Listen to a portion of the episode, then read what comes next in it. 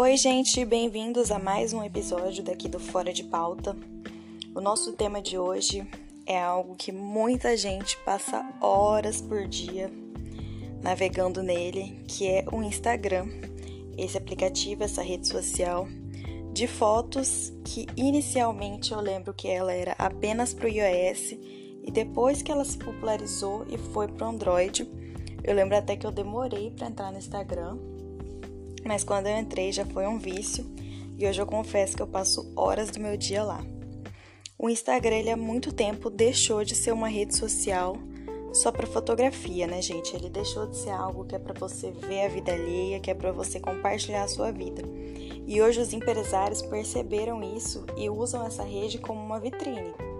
Desde uma lojinha pequena de roupa até uma super multinacional vai ter Instagram, vai postar foto, vai postar reels, vai poder, vai postar IGTV, vai tentar engajamento para poder mostrar sua loja e encontrar mais pessoas possíveis. Não sei se você já tinha pensado nisso, mas hoje o Instagram eu vejo ele como uma grande ferramenta para os negócios, tanto para os empreendedores, para os microempreendedores, para os grandes empresários. Aqui no Brasil, o Instagram está entre os top 10 das redes mais utilizadas. E além de ser uma rede muito utilizada aqui no país, o Instagram ele é uma das redes mais utilizadas do mundo.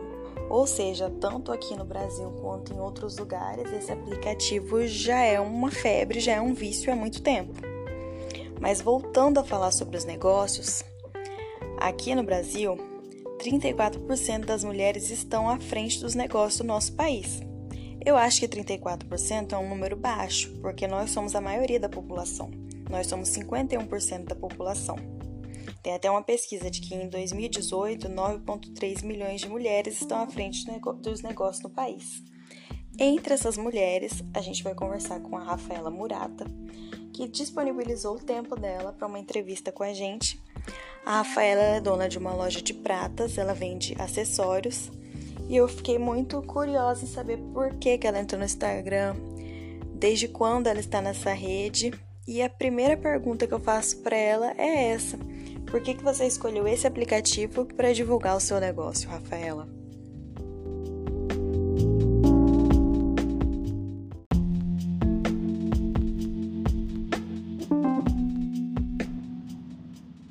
Primeiro que ele é um aplicativo gratuito, então ali dentro do Instagram você consegue criar a sua loja sem nenhum custo.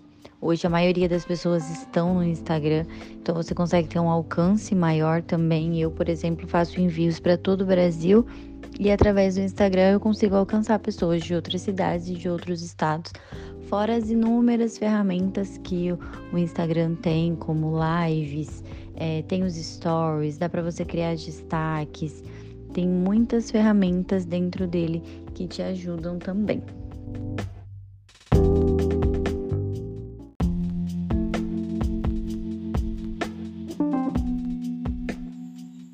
como a Rafaela disse, e como qualquer pessoa que usa o Instagram sabe, é, esse é um aplicativo que é gratuito.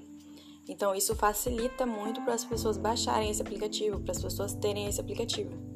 E tanto para uma conta pessoal ou uma conta que seja comercial, ela a gente precisa fazer várias coisas, tem que ter um horário de postagem, tem que ter o dia certo para postar, tem que ter o momento certo. São várias várias situações que envolvem você ter ou não um alcance maior daquela publicação. E hoje o número de likes, o número de curtidas, ele foi retirado do Instagram. Acho que isso deve ter um ano, não tenho certeza. Mas independente disso, ainda tem os comentários e tem o número de seguidores que a gente faz um balanço de, ah, será que essa conta é real? Será que isso vale a pena? Será que essa loja é verídica?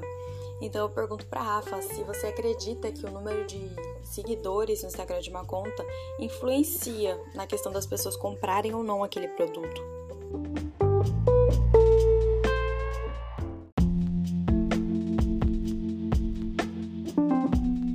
Eu não acho que o número de seguidores influencie tanto na credibilidade da loja. Eu acho que existem outros pontos que são é, talvez até mais importantes que o número de seguidores. Por exemplo, se a pessoa é, tem uma postagem recente, se tem ali um destaque com feedback dos clientes que já compraram, é, se tem comentário nas fotos e se esses comentários são respondidos, se tem stories todos os dias. No dia que eu entro no Instagram para procurar um produto, se tem um story ali daquele dia, se tem uma pessoa ali atrás, eu acho que dá mais credibilidade para a marca.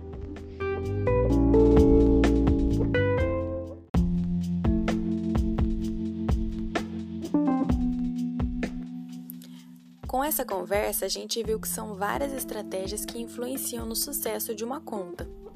Antes de começar a gravação, eu conversei com a Rafaela e ela me contou que entrou no Instagram e que criou a loja dela em meados do ano passado, ou seja, já tinha pandemia. Então isso poderia ter causado uma certa insegurança nela em, começar um novo negócio. Mas as compras online fizeram um movimento de contramão à crise que a gente se encontra e elas realizaram um crescimento de 68% em 2020. Para vocês terem uma noção, mais de 20 milhões de brasileiros realizaram a sua primeira compra online no ano passado.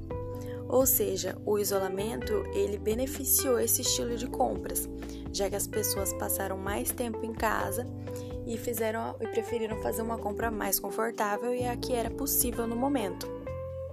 Eu chego ao fim desse episódio e quero agradecer a você por ter ficado comigo e ter me escutado até o fim. Você já viu o Instagram dessa maneira?